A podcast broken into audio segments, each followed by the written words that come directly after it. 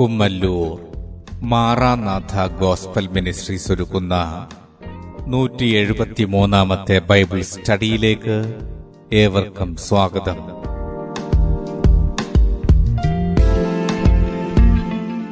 ശിഷ്യത്വം എന്ന വിഷയത്തിന്റെ എൺപത്തിമൂന്നാം ഭാഗത്തെ ആസ്പദമാക്കി പിശാചിനാലുള്ള പരീക്ഷകൾ എന്ന വിഷയത്തിന്റെ പത്താം ഭാഗമാണ് നിങ്ങൾ കേൾക്കുവാൻ പോകുന്നത്.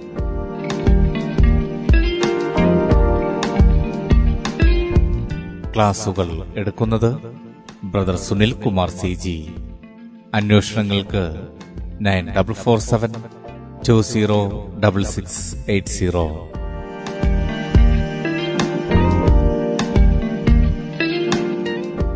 ഈ ക്ലാസുകളുടെ വീഡിയോ യൂട്യൂബിലും ലഭ്യമാണ്.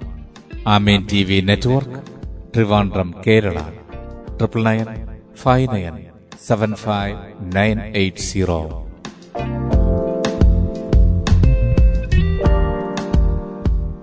ദൈവത്തിന്റെ അതിധന്യമായ നാം വാഴ്ത്തപ്പെടുമാറാകട്ടെ. ശിഷ്യത്വം എന്നുള്ള വിഷയത്തിൽ പിശാചനുള്ള പരീക്ഷകൾ എന്നുള്ളതാണ് നമ്മൾ ഈ ദിവസങ്ങളിൽ ചിന്തിക്കുന്നത്. മത്തായ സുവിശേഷം നാലാമത്തെ അധ്യയം അതിന്റെ പതിനൊന്നാമത്തെ വാക്യത്തിൽ നമ്മൾ കാണുന്നുണ്ട്. അപ്പോൾ പിശാജ് അവനെ വിട്ടുപോയി ദൂതന്മാർ അടുത്തു വന്ന് അവനെ ശുശ്രൂഷിച്ചു. മത്തായ സുവിശേഷം നാലാമത്തെ അധ്യയം ഒന്ന് മുതൽ പതിനൊന്ന് വരെയുള്ള വാക്യങ്ങളിൽ. യേശുവിനെ ആത്മാവ് മരുഭൂമിയിലേക്ക് നടത്തി അവിടെ വെച്ച് പിശാജ് യേശുവിനെ പരീക്ഷിക്കുന്നതായിട്ടുള്ള ആ ഭാഗമാണ് നമ്മൾ കാണുന്നത്. ആ പരീക്ഷയിൽ യേശുക്രിസ്തു ജയിച്ചു കഴിഞ്ഞപ്പോൾ പിശാജ് അവനെ വിട്ടുപോകുന്നു. ദൂതന്മാർ അടുത്തു വന്ന് യേശുവിനെ ശുശ്രൂഷിക്കുന്നു. ലൂക്കോസ് എഴുതിയ സുവിശേഷം നാലാമത്തെ അധ്യയം അതിന്റെ പതിമൂന്നാമത്തെ വാക്യത്തിൽ അതേ സംഭവം തന്നെ നമ്മൾ കാണുന്നുണ്ട്. ഇങ്ങനെ വായിക്കുന്നു. ലൂക്കോസ് എഴുതിയ സുവിശേഷം നാലാമത്തെ അധ്യയം പതിമൂന്നാമത്തെ വാക്യം. അങ്ങനെ പിശാജ് സകല പരീക്ഷയും തികച്ച ശേഷം കുറേ കാലത്തേക്ക് അവനെ വിട്ടുമാറി. കുറേ കാലത്തേക്ക് അവനെ വിട്ടുമാറി. അവിടെ നമ്മൾ മനസ്സിലാക്കുന്നത് ആ പരീക്ഷകളെല്ലാം കഴിഞ്ഞു എന്ന് കരുതി പിശാജ് എന്നേക്കുമായിട്ടങ്ങ് മാറിപ്പോവുകയല്ല. അവൻ അല്പസമയത്തേക്ക് എന്ത് ചെയ്യുക?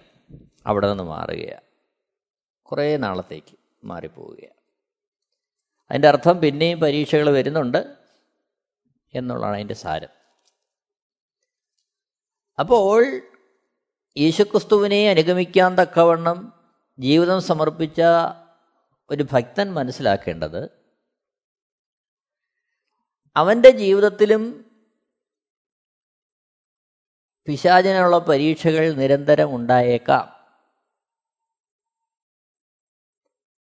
അവിടെ ദൈവവചനത്താലും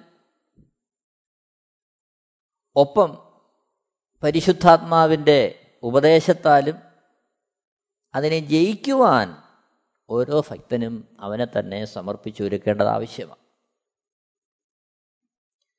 നിത്യമുള്ള ബന്ധത്തിൽ കർത്താവിനോടൊപ്പം വാഴുവാൻ ജീവിതം സമർപ്പിക്കട്ടെ ഏതൊരു ഭക്തനും ഇത് അവരുടെ ഹൃദയത്തിൽ കരുതേണ്ടതും അതിനുവേണ്ടി ഉത്സാഹിക്കേണ്ടതും വളരെ പ്രാധാന്യമേറിയതാണ്. അപ്പോൾ ഇവിടെ യേശുക്രിസ്തുവിന്റെ ജീവിതത്തിൽ വന്ന പരീക്ഷകൾ നമ്മൾ പരിശോധിക്കുമ്പോൾ അവിടുന്ന് ദൈവപുത്രനായിരുന്നു എന്നുള്ളതിനാലുള്ള യാതൊരു ആനുകൂല്യങ്ങളും യേശുക്രിസ്തുവിന് ലഭിച്ചില്ല. മറിച്ച് ദൈവവചനത്താലും പരിശുദ്ധാത്മാവിന്റെ ഉപദേശത്താലും പ്രാർത്ഥനയാൽ അത് തിരിച്ചറിഞ്ഞ് യേശുക്രിസ്തു ഈ പരീക്ഷകളെയൊക്കെ ജയിക്കുന്നതായിട്ടാണ് നമ്മൾ അവിടുന്ന് ഈ ഭൂമിയിലായിരുന്നപ്പോൾ ജീവിതം പരിശോധിക്കുമ്പോൾ കാണുന്നത്. അതിനുള്ള ബന്ധത്തിൽ അപ്പോസന്നെ പൗലോസ് ഫിലിപ്പിയർക്ക് എഴുന്ന ലേഖനം അതിന്റെ രണ്ടാമത്തെ അധ്യയം ആറ് മുതലുള്ള വാക്യങ്ങൾ നമ്മളത് കാണുന്നുണ്ട്. ഫിലിപ്പിയർക്ക് എഴുതിയ ലേഖനം രണ്ടാമത്തെ അധ്യയം ആറ് മുതൽ ഒമ്പത് വരെയുള്ള വാക്യങ്ങൾ. അവിടെ ഇങ്ങനെ വായിക്കുന്നു അവൻ ദൈവരൂപത്തിലിരിക്കെ ദൈവത്തോടുള്ള സമത്വം മുറുകെ പിടിച്ചുകൊള്ളണമെന്ന് വിചാരിക്കാതെ ദാസരൂപമെടുത്തു മനുഷ്യ സാദൃശ്യത്തിലായി. തന്നെത്താൻ ഒഴിച്ച് വേഷത്തിൽ മനുഷ്യനായി വിളങ്ങി. തന്നെത്താൻ താഴ്ത്തി മരണത്തോളം. ക്രൂശിലെ മരണത്തോളം തന്നെ അനുസരണമുള്ളവനായി തീർന്നു. അപ്പോൾ യേശുക്രിസ്തുവിന്റെ ജീവിതത്തോടുള്ള ബന്ധത്തിൽ ഈ ഓരോ മണ്ഡലങ്ങളിലും അവിടുന്ന് പരീക്ഷയെ അതിജീവിച്ചതായിട്ട് നമ്മൾ കാണുന്നുണ്ട്. എട്ടാമത്തെ വാക്യത്തിന്റെ അവസാന ഭാഗത്ത് നമ്മൾ ഇതാണ് കണ്ടത് അനുസരണമുള്ളവനായി തീർന്നു. തന്നെത്താൻ താഴ്ത്തി മരണത്തോളം ക്രൂശിലെ മരണത്തോളം തന്നെ അനുസരണമുള്ളവനായി തീർന്നു. അപ്പോൾ പരീക്ഷയിൽ ജയിക്കുവാൻ യേശുക്രിസ്തു തിരഞ്ഞെടുത്ത മാർഗം സമ്പൂർണമായ അനുസരണമായിരുന്നു. ദൈവവചനത്തോടുള്ള പരിശുദ്ധാത്മാവിന്റെ ഉപദേശത്തോടുള്ള അനുസരണം. പ്രിയരെ നമുക്കും ദൈവരാജ്യത്തിന്റെ പ്രത്യാശയിൽ നീങ്ങുന്ന ഏതൊരു ഭക്തനും പിശാചനാലുള്ള പരീക്ഷയെ ജയിക്കുവാൻ ഈ ഒരൊറ്റ മാർഗമേ മുമ്പിലുള്ളൂ. ദൈവവചനം പരിശുദ്ധാത്മാവിന്റെ ഉപദേശം അതിനോടുള്ള അനുസരണം. ആ അനുസരണത്താലാണ് ഈ പരീക്ഷകളെ യേശുക്രിസ്തു ജയിച്ചത്. അതിനാലാണ് നമുക്കും ജയിക്കുവാൻ കഴിയുന്നത്. ഒമ്പതാമത്തെ വാക്യത്തിൽ അനുസരണം തികഞ്ഞു കഴിഞ്ഞപ്പോഴുള്ള കാഴ്ചയെ നമ്മൾ ഒമ്പതാമത്തെ വാക്യത്തിൽ കാണുന്നു. അതുകൊണ്ട് ദൈവവും അവനെ ഏറ്റവും ഉയർത്തി. സകലനാമത്തിനും മേലായ നാമം നൽകി. അതുകൊണ്ടാണ് ദൈവവും യേശുക്രിസ്തുവിനെ ഉയർത്തിയത്.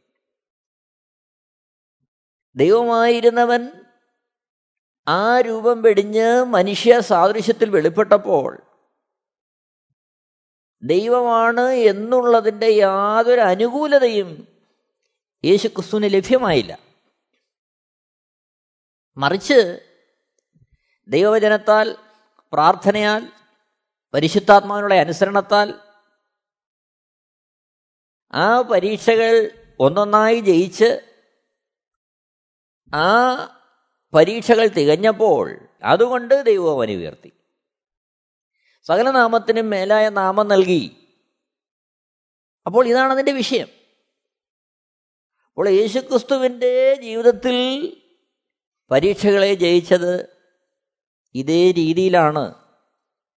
അവിടെ ദൈവപുത്രനായിരുന്നു എന്നുള്ളതിന്റെ യാതൊരു ആനുകൂല്യതയും തനിക്ക് ലഭ്യമായില്ല. മറിച്ച് സമ്പൂർണ അനുസരണത്താൽ അതിനെയൊക്കെ യേശുക്രിസ്തു ജയിക്കുകയാണ്. എബ്രായ ലേഖനം അഞ്ചാമത്തെ അധ്യയം ഏഴ് മുതൽ ഒമ്പത് വരെയുള്ള വാക്യങ്ങളിൽ വിശദമായി നാം ഈ വിഭാഗം കാണുന്നുണ്ട്. എബ്രായ ലേഖനം അഞ്ചാമത്തെ അധ്യയം ഏഴ് മുതൽ ഒമ്പത് വരെയുള്ള വാക്യങ്ങൾ. ക്രിസ്തു തന്റെ ഐഹിക ജീവകാലത്ത് തന്നെ മരണത്തിൽ നിന്ന് രക്ഷിപ്പാൻ കഴിയുന്നവനോട് ഉറച്ച നിലവിളിയോടും കണ്ണുനീരോടും കൂടെ അപേക്ഷയും അഭയയാചനയും കഴിക്കുകയും ഭയഭക്തി നിമിത്തം ഉത്തരം ലഭിക്കുകയും ചെയ്തു. ഇത് വളരെ പ്രാധാന്യമേറിയൊരു കാര്യമാണ്. ക്രിസ്തു തന്റെ ഐഹിക ജീവകാലത്ത് തന്നെ മരണത്തിൽ നിന്ന് രക്ഷിപ്പാൻ കഴിയുന്നവനോട് ഉറച്ച നിലവിളിയോടും കണ്ണുനീരോടും കൂടെ അപേക്ഷയും അഭയയാചനയും കഴിക്കുകയും ഭയഭക്തി നിമിത്തം ഉത്തരം ലഭിക്കുകയും ചെയ്തു. എങ്ങനെയാണ് ഉത്തരം ലഭിച്ചത്?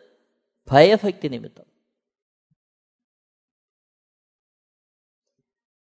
എട്ടാമത്തെ വാക്യത്തെ നമ്മൾ കാണുന്നു പുത്രനെങ്കിലും താൻ അനുഭവിച്ച കഷ്ടങ്ങളാൽ അനുസരണം പഠിച്ച് തികഞ്ഞവനായി തന്നെ അനുസരിക്കുന്ന ഏവർക്കും നിത്യരക്ഷയുടെ കാരണഭൂതനായി തീർന്നു അപ്പോൾ യേശുക്രിസ്തു നിത്യരക്ഷയുടെ കാരണഭൂതനായി എല്ലാവർക്കും ആയിത്തീർന്നതിന്റെ അടിസ്ഥാനം ഇവിടെയാണ്. എവിടെ? ക്രിസ്തു തന്റെ ഐഹിക ജീവകാലത്ത് തന്നെ മരണത്തിൽ നിന്ന് രക്ഷിപ്പാൻ കഴിയുന്നവനോട് ഉറച്ച നിലവിളിയോടും കണ്ണുനീരോടും കൂടെ അപേക്ഷയും അഭയയാചനയും കഴിക്കുകയും ഭയഭക്തി നിമിത്തം ഉത്തരം ലഭിക്കുകയും ചെയ്തു. അപ്പോൾ യേശുക്രിസ്തു ഭൂമിയിലായിരുന്നപ്പോൾ തന്റെ ഓരോ ദിവസവും താൻ ചെയ്യേണ്ടത് താൻ പ്രവർത്തിക്കേണ്ടത് അനുസരിക്കേണ്ടത് പ്രാർത്ഥനയാൽ അത് തിരിച്ചറിഞ്ഞു. ആ തിരിച്ചറിഞ്ഞ വസ്തുത അതേ അർത്ഥത്തിൽ അനുസരിച്ചു. അതുകൊണ്ട് തനിക്ക് ഉത്തരം ലഭിച്ചു. ആ ഉത്തരത്തിന്റെ അനന്തരഫലമാണ് നിത്യരക്ഷ സകല മനുഷ്യർക്കും വേണ്ടി ദാനമായി നൽകേണ്ടതിന് യേശുക്രിസ്തു രക്ഷകനായി തീരുവാനുള്ള മുഖാന്തരം ഒരുക്കപ്പെട്ടത്. ഇത് നമ്മൾ ഓരോ നിമിഷവും ഓർക്കേണ്ടുന്ന വസ്തുതയാണ് അപ്പോൾ യേശുവിനെ അനുഗമിക്കാൻ തീരുമാനിച്ചുറച്ച ഏതൊരു ഭക്തനും അവന്റെ ജീവിതത്തിന്റെ ഓരോ നിമിഷങ്ങളിലും ദൈവമുഖം അന്വേഷിച്ച് ദൈവശബ്ദം ആരാഞ്ഞ് പരിശുദ്ധാത്മാവിന്റെ ഉപദേശം കേട്ട് പ്രാർത്ഥനയാൽ ദൈവത്തോട് ബന്ധപ്പെട്ടിരുന്ന് അവന്റെ ജീവിതത്തിന്റെ വഴികളെ അവൻ തിരിച്ചറിയേണ്ടത് ആവശ്യമാണ്. പ്രിയരെ യേശുക്രിസ്തുവിനെ കേവലം രക്ഷകനെന്ന് അംഗീകരിക്കുകയോ അല്ലെങ്കിൽ ഇഹലോകത്തിലെ ജീവിതത്തിന്റെ സന്ധാരണത്തിന് വേണ്ടി യേശുവിനെ ആശ്രയിക്കുകയോ ചെയ്യുന്ന ഒരു വ്യക്തിയുടെ കാര്യമല്ല ഇവിടെ പറഞ്ഞിരിക്കുന്നത്. മറിച്ച് നിത്യത ദൈവത്തോടൊപ്പം ആയിരിക്കുവാൻ സമർപ്പിക്കപ്പെട്ട ഏതൊരു ഭക്തനും അവന്റെ ജീവിതത്തിൽ സൂക്ഷിക്കേണ്ടുന്ന കാര്യങ്ങളാണ് വിശുദ്ധ വേദപുസ്തകത്തിൽ ഇവിടെ നമ്മൾ വായിച്ചു കേൾക്കുകയും നമുക്ക് വേണ്ടി രേഖപ്പെടുത്തുകയും ചെയ്തിരിക്കുന്നത്. നോക്കണം ലൂക്കോസ് എഴുതിയ സുവിശേഷം ഇരുപത്തിരണ്ടാമത്തെ അധ്യയം മുപ്പത്തി ഒമ്പത് മുതൽ നാൽപ്പത്തി ആറ് വരെയുള്ള വാക്യങ്ങൾ. യേശുക്രിസ്തുവിന്റെ ആ അനുസരണത്തെക്കുറിച്ച് നമ്മൾ കാണുകയാണ് മുപ്പത്തി ഒമ്പത് മുതൽ നാൽപ്പത്തി മൂന്ന് വരെയുള്ള വാക്യങ്ങൾ വായിക്കുമ്പോൾ നമുക്കിവിടെ കാണാൻ കഴിയുന്നുണ്ട്. യേശുക്രിസ്തുവിന്റെ അവസാന നിമിഷങ്ങളിലെ കാര്യമാണ് താൻ ക്രൂശി കഴിക്കപ്പെടുന്നതിന് തൊട്ടു മുമ്പ്. പിന്നെ അവൻ പതിവ് പോലെ ഒലുമലയ്ക്ക് പുറപ്പെട്ടു പോയി. ശിഷ്യന്മാരും അവനെ അനുഗമിച്ചു. ആ സ്ഥലത്തെത്തിയപ്പോൾ അവൻ അവരോട് നിങ്ങൾ പരീക്ഷയിൽ അകപ്പെടാതിരിപ്പാൻ പ്രാർത്ഥിപ്പിനെന്ന് പറഞ്ഞു. നാൽപ്പത്തൊന്നാമത്തെ വാക്യത്തിൽ താൻ അവരെ വിട്ട് ഒരു കല്ലേറ് ദൂരത്തോളം വാങ്ങിപ്പോയി മുട്ടുകുത്തി. പിതാവേ നിനക്ക് മനസ്സുണ്ടെങ്കിൽ ഈ പാനപാത്രം എങ്കിൽ നിന്ന് നീക്കണമേ. എങ്കിലും എന്റെ ഇഷ്ടമല്ല. നിന്റെ ഇഷ്ടം തന്നെ ആകട്ടെ എന്ന് പ്രാർത്ഥിച്ചു. നാൽപ്പത്തിമൂന്നാമത്തെ വാക്യത്തിൽ അവനെ ശക്തിപ്പെടുത്തുവാൻ സ്വർഗത്തിൽ നിന്ന് ഒരു ദൂതൻ അവന് പ്രത്യക്ഷനായി. അപ്പോൾ ഈ പരീക്ഷയിലൂടെ താൻ മാനകുലത്തിന്റെ പാപപരിഹാരത്തിനായി കാൽവരി ക്രൂശിൽ യാഗമാകുന്നതിനുള്ള ആ ഘട്ടത്തിലേക്ക് പ്രവേശിക്കുന്നതിന് ഒരുങ്ങുകയാണ് ഇവിടെ. വ്യക്തമായ ദൈവിക നിർദ്ദേശം പ്രാപിച്ച് പാപമറിയാത്തവൻ പാപം ചെയ്യാത്തവൻ മാനകുലത്തിന്റെ സകല പാപവും തങ്കലേക്ക് വഹിക്കുവാൻ തക്കവണ്ണം തയ്യാറെടുക്കുമ്പോൾ ആ പ്രാർത്ഥന യേശുക്രിസ്തു മനുഷ്യരൂപത്തിൽ ഭൂമിയിലേക്ക് വന്നു. അതുകൊണ്ട് തന്നെ ആ ശരീരത്തിൽ ഏൽക്കുന്ന ഓരോ വേദനയും തനിക്ക് അതേ അർത്ഥത്തിൽ അനുഭവിക്കേണ്ടി വരും. അതിന്റെതായ വേദനയിലൂടെ താൻ കടന്നു പോകേണ്ടി വരും. കാരണം ആ പരിമിതിയിലേക്ക് താൻ ഇറങ്ങി വന്നു. അപ്പോൾ ആ ഘട്ടത്തെ അതിജീവിക്കുവാൻ ആത്മാവിന്റെ ശക്തിക്ക് വേണ്ടി യേശുക്രിസ്തു ഇവിടെ തന്നെ തന്നെ ഒരുക്കുകയാണ്. നോക്കണം. അവിടുന്ന് പ്രാർത്ഥിക്കുന്നു. പിതാവേ നിനക്ക് മനസ്സുണ്ടെങ്കിൽ ഈ പാനപാത്രം എങ്കിൽ നിന്ന് നീക്കണമേ. അതായത് യേശുക്രിസ്തുവിന്റെ ക്രൂശുമരണം അതിനു മുമ്പ് താൻ അനുഭവിക്കേണ്ടി വരുന്ന ക്രൂരമായ പീഡനങ്ങൾ ഒരു വേള ചിന്തിക്കും ദൈവപുത്രനായിരുന്നിട്ട് യേശുക്രിസ്തു എന്തുകൊണ്ട് ഇങ്ങനെ പ്രാർത്ഥിച്ചു? അവിടെ നാം മനസ്സിലാക്കേണ്ടുന്ന പരമപ്രധാനമായ സത്യം അവിടുന്ന് ദൈവമായിരിക്കെ തന്നെ മനുഷ്യ സദൃശ്യത്തിലായി. ആ വേദനയുള്ള കഷ്ടമുള്ള ഞരക്കമുള്ള ഇടുക്കമുള്ള ആ ക്ഷയമുള്ള ശരീരത്തിലേക്ക് അവിടുന്ന് ഇറങ്ങി വരികയാണ്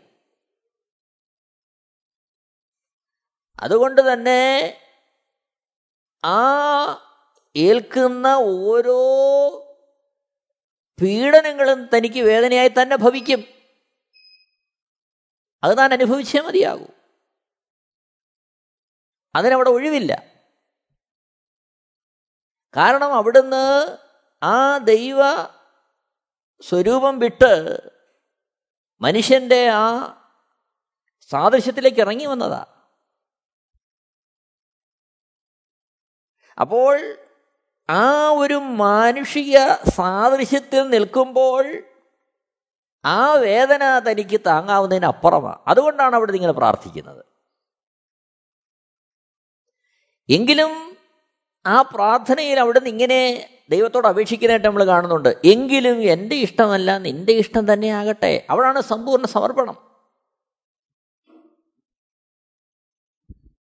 ആ സമർപ്പണം താൻ വെളിപ്പെടുത്തുകയാ.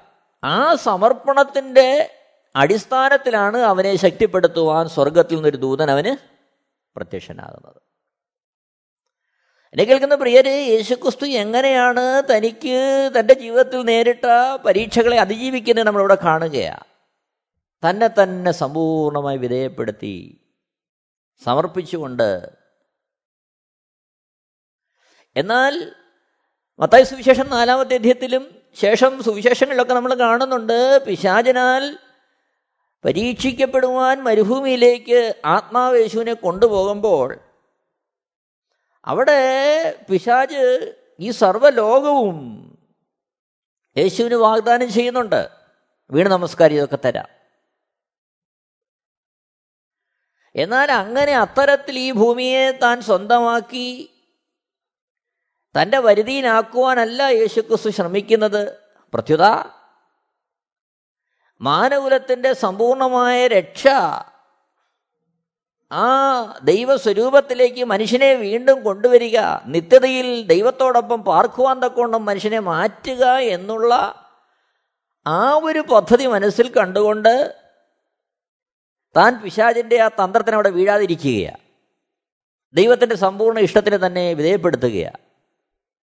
ക്രൂശിലെ ക്രൂരമായ പീഡനവും അതിനു മുമ്പുള്ള ആ ന്യായാധിപ സംഘങ്ങളുടെ ഉപദ്രവങ്ങളെയെല്ലാം ഒഴിവാക്കി ഈ ഭൂമി സ്വന്തമാക്കുവാനല്ല യേശുക്രിസ്തു ശ്രമിക്കുന്നത്. മറിച്ച്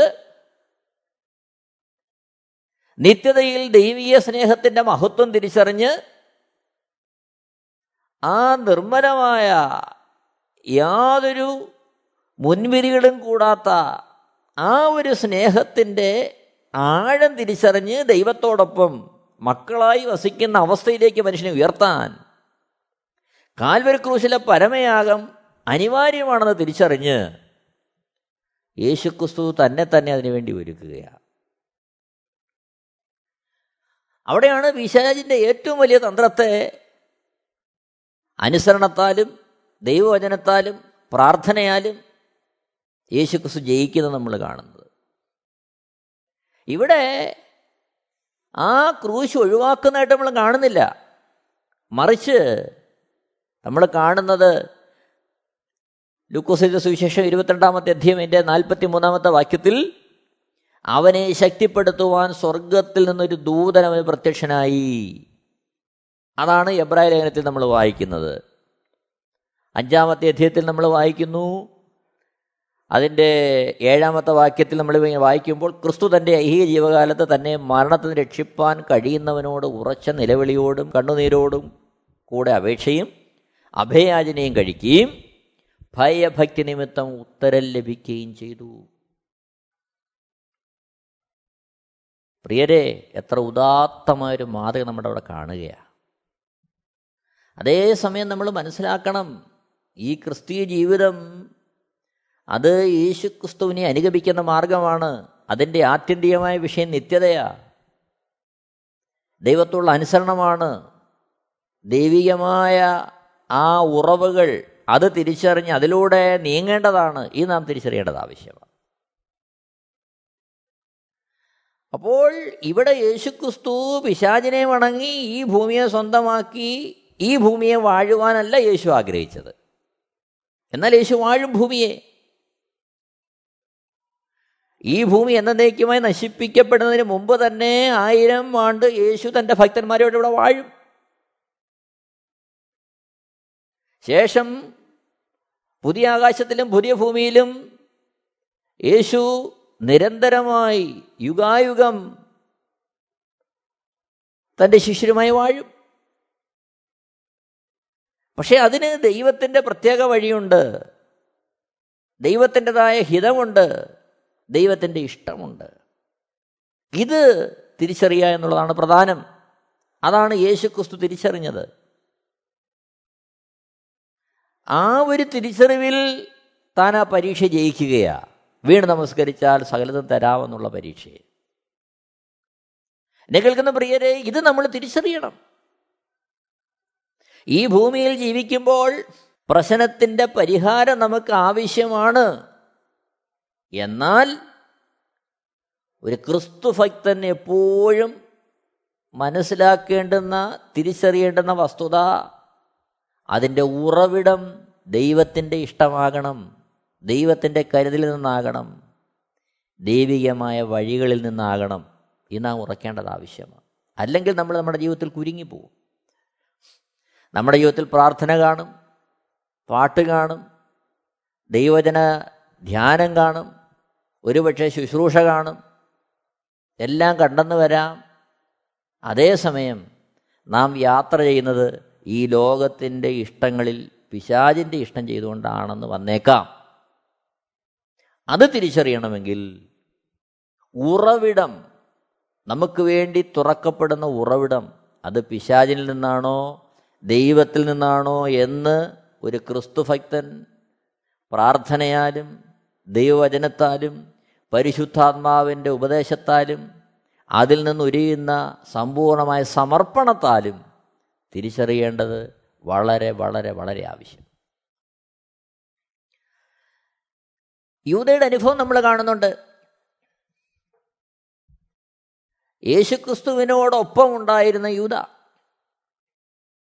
യേശുക്രിസ്തുവിനെ മുപ്പത് വെള്ളിക്കാശിന് കാണിച്ചു കൊടുത്ത യൂത. യോഹനാന്റെ സുവിശേഷം പന്ത്രണ്ടാമത്തെ അധ്യയന്റെ ആറാമത്തെ വാക്യത്തിൽ നമ്മളിങ്ങനെ കാണുന്നുണ്ട് യൂതയെക്കുറിച്ച്. അവൻ കള്ളനാകൊണ്ടും പണസഞ്ചി തന്റെ പക്കലാകയാൽ അതിലിട്ടത് എടുത്തു വന്നതുകൊണ്ടും ഇങ്ങനെ നമ്മൾ വായിക്കുന്നുണ്ട്. അപ്പോൾ അവന്റെ അവസാനം മത്തയ സുവിശേഷം പതിനാറാമത്തെ അധ്യയം പതിനാല് മുതൽ പതിനാറ് വരെയുള്ള വാക്യങ്ങളിൽ നമ്മൾ കാണുന്നുണ്ട് അവൻ യേശുക്രിസ്തുവിനെ കാണിച്ചു കൊടുത്തതിന് ശേഷം എന്ത് ചെയ്യുക കെട്ടി ഞാൻ ചാകുകയാ.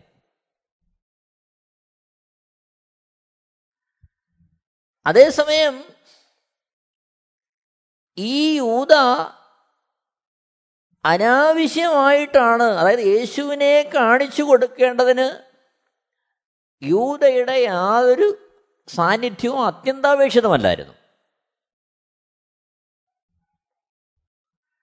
കാരണം യോഹനന്റെ സുവിശേഷം വായിക്കുമ്പോൾ നമ്മൾ കാണുന്നുണ്ട് യേശുക്രിസ്തുവിനെ പിടിക്കുവാൻ തക്കവണ്ണം ആ ഭടന്മാരെത്തുമ്പോൾ യേശുക്രിസ്തു യൂത കാണിച്ചു കൊടുക്കുന്നതിന് മുമ്പേ തന്നെ തന്നെ വെളിപ്പെടുത്തുകയാണ് യോഹന്നാന്റെ സുവിശേഷം പതിനെട്ടാമത്തെ എത്തിൽ നമ്മൾ കാണുന്നുണ്ടത്. അതിന്റെ ഒന്നു മുതലുള്ള വാക്യങ്ങൾ വായിക്കുമ്പോൾ നമ്മളവിടെ ആ കാര്യങ്ങൾ കാണുകയാണ് അതിന്റെ നാലാമത്തെ വാക്യത്തിൽ നമ്മളിങ്ങനെ കാണുന്നു യേശു തനിക്ക് നേരിടുവാനുള്ളതെല്ലാം അറിഞ്ഞ് പുറത്തു ചെന്നു. നിങ്ങൾ ആരെ തിരയുന്നു എന്ന് അവരോട് ചോദിച്ചു. അഞ്ചാമത്തെ വാക്യം നസറാനായ യേശുവിനെ എന്ന് അവർ ഉത്തരം പറഞ്ഞപ്പോൾ അത് ഞാൻ തന്നെ എന്ന് യേശു പറഞ്ഞു. അവനെ കാണിച്ചു കൊടുക്കുന്ന യൂതയും അവരോടുകൂടെ നിന്നിരുന്നു. ഞാൻ തന്നെ എന്ന് അവരോട് പറഞ്ഞപ്പോൾ അവർ പിൻവാങ്ങി നിലത്ത് വീണു. ഏഴാമത്തെ വാക്യം നിങ്ങൾ ആരെ തിരയുന്നു എന്നവൻ പിന്നെയും അവരോട് ചോദിച്ചതിന് അവർ നസറാനായ യേശുവിനെ എന്ന് പറഞ്ഞു. ഞാൻ തന്നെ എന്ന് നിങ്ങൾ പറഞ്ഞുവല്ലോ. എന്നെ ആകുന്നു തിരയുന്നതെങ്കിൽ ഇവർ പൊയ്ക്കൊള്ളട്ടെ എന്ന് യേശു ഉത്തരം പറഞ്ഞു. എട്ടാമത്തെ വാക്യത്തിൽ അതാ കാണുന്നത്. ഒമ്പതാമത്തെ വാക്യം വളരെ സ്പഷ്ടമാണ്. നീ എനിക്ക് തന്നവരിൽ ആരും നഷ്ടമായി പോയിട്ടില്ല എന്ന് അവൻ പറഞ്ഞ വാക്കിന് ഇതിനാൽ നിവർത്തി വന്നു. ഇതിനാൽ നിവർത്തി വന്ന കാര്യം കാര്യം എന്താ ഇവർ പൊയ്ക്കൊള്ളട്ടെ എന്ന് പറയുമ്പോൾ അവിടെ കാണിച്ചു കൊടുക്കാൻ വേണ്ടി വന്ന യൂതയ്ക്കും രക്ഷപ്പെടുവാനുള്ള വഴി യേശുക്രിസ്തു തുറക്കുകയാണ് പക്ഷേ യൂതയുടെ ജീവിതത്തിൽ എന്ത് സംഭവിച്ചു? അവൻ തന്നെ തന്നെ അതിനുവേണ്ടി ഏൽപ്പിച്ചു കൊടുത്തു. ദൈവവചനത്തിന്റെ അനുസരണമോ പരിശുദ്ധാത്മാവിന്റെ ഉപദേശമോ അവൻ ശിരസ വഹിക്കാതെ അവൻ അവരുടെ വന്നു. ഒരുപക്ഷെ അവൻ മുപ്പത് വെള്ളിക്കാശ് അവരിൽ നിന്ന് വാങ്ങി അതിന്റെ ഉത്തരവാദിത്വം എന്ന വണ്ണം അവൻ കൂടെ വന്നു. പക്ഷേ അവനും ഇവിടെ ഒഴിവാകുവാനുള്ള വഴി യേശുക്രിസ്തു തുറക്കുകയാണ് നോക്കണം. യോഹന്നാന്റെ സുവിശേഷം പതിനെട്ടാം അധ്യയത്തെ എട്ടാമത്തെ വാക്യം? യോഹന്നാന്റെ സുവിശേഷം പതിനെട്ടാമത്തെ അധ്യയം എട്ടാമത്തെ വാക്യം. എന്നെയാകുന്നു തിരയുന്നതെങ്കിൽ ഇവർ പൊയ്ക്കൊള്ളട്ടെ. എല്ലാവർക്കും പോകാം. പക്ഷെ അവിടെ ആ പരീക്ഷയിൽ യൂത പരാജയപ്പെടുകയാണ് അവന് പോകാൻ കഴിയുന്നില്ല. കാരണം ദൈവശബ്ദത്തിന് വേണ്ടി ദൈവത്തിന്റെ ഇഷ്ടത്തിന് വേണ്ടി അവൻ കാതോർത്തില്ല. അതിലുപരി അവൻ എന്ത് ചെയ്തു? അവൻ പണത്തെ സ്നേഹിച്ചു. ആ പണത്തെ സ്നേഹിച്ചതുകൊണ്ട് അവൻ യേശുക്രിസ്തുവിനെ ഒറ്റുകൊടുക്കേണ്ടി വന്നു. എന്നെ കേൾക്കുന്ന പ്രിയരെ യേശുക്രിസ്തുവിനെ അറിയുന്നു എന്ന് പറയുന്ന ഒരുവൻ പണത്തെയാണ് സ്നേഹിക്കുന്നത് എങ്കിൽ അവൻ അവന്റെ ജീവിതത്തിൽ നിരന്തരം യേശുക്രിസ്തുവിനെ ഒറ്റുകൊടുക്കേണ്ടി വരും. ഇത് നമ്മൾ മറന്നു പോകരുത്. കാരണം ഒരു ക്രിസ്തുഭക്തന്റെ ജീവിതത്തിൽ അവൻ ആവശ്യമായുള്ളതെല്ലാം തരുവാൻ ദൈവം മതിയായവനാ.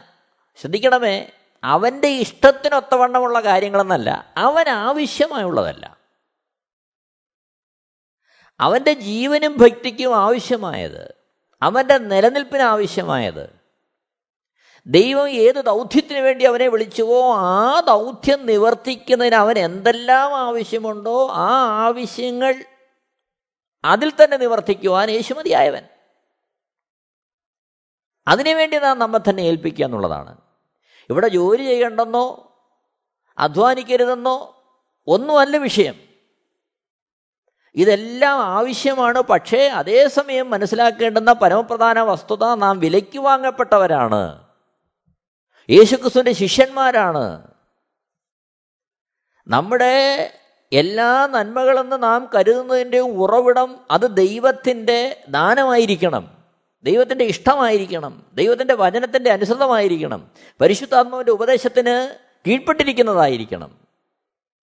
അനുസരണത്താൽ ലഭ്യമാകുന്നതായിരിക്കണം. ഇതിൽ നമ്മൾ ഉറച്ചു നിൽക്കേണ്ടത് ആവശ്യമാണ്. എന്നെ കേൾക്കുന്ന പ്രിയരെ ഇവിടെയാണ്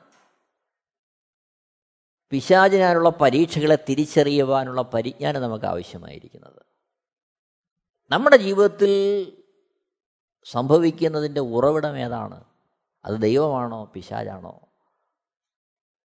പ്രശ്നത്തിന്റെ പരിഹാരമല്ല ഇവിടുത്തെ വിഷയം. ആ പ്രശ്നത്തിന്റെ പരിഹാരം ആവശ്യങ്ങളുടെ പരിഹാരം അതാര് തരുന്നു എന്നുള്ളതാണ് വിഷയം. ദൈവത്താലുള്ളതാണോ? ഒരു നിമിഷം നമുക്ക് നമ്മളെ തന്നെ ദൈവകരങ്ങളിലേക്ക് സമർപ്പിക്കാം. വചനത്തിന്റെ മുമ്പാകെ നമുക്ക് നമ്മളെ തന്നെ ഒന്ന് പരിശോധിക്കാം. വല്ലാത്തൊരു കാലഘട്ടം നമ്മൾ എത്തി നിൽക്കുമ്പോൾ. ഈ ലോകം എല്ലാ അർത്ഥത്തിലും ക്രിസ്തുഭക്തന്മാരെ വിഴുങ്ങുവാൻ അവന്റെ വഴിയിലേക്ക് നയിക്കുവാൻ എല്ലാ തന്ത്രങ്ങളും ഒരുക്കി അവൻ ഉത്സാഹിക്കുമ്പോൾ പ്രാർത്ഥനയാൽ ദൈവവചനത്താൽ ആത്മാവിനുള്ള അനുസരണത്താൽ കാര്യങ്ങളെ തിരിച്ചറിഞ്ഞ് ഓരോരുത്തരുടെയും ജീവിതത്തിൽ ദൈവം എന്തിനു വേണ്ടി അവരെ വിളിച്ചു എന്നുള്ള ആ വസ്തുത തിരിച്ചറിഞ്ഞതിന് വേണ്ടി ഒരുങ്ങുവാൻ. നമുക്ക് നമ്മളെ തന്നെ സമർപ്പിക്കാൻ ഒരുങ്ങാം. അതിനായിട്ട് ദൈവം എല്ലാവരെയും ഒരുക്കട്ടെ സഹായിക്കട്ടെ. ദൈവത്തിന്റെ നാമം മഹത്വപ്പെടുമാറാകട്ടെ. ആമേ Amen T V network Christian internet channel സുവിശേഷീകരണത്തിന്റെ വ്യത്യസ്ത മുഖം തേടിയുള്ള യാത്ര YouTube and Facebook Amen T V network Trivandrum Kerala ഞങ്ങളുടെ വിലാസം Maranatha gospel ministries Marankuzhi Kummallur P O Kollam. ആറ് ഒൻപത് ഒന്ന് അഞ്ച് ഏഴ് മൂന്ന്. അന്വേഷണങ്ങൾക്ക് nine double four seven two zero double six eight zero.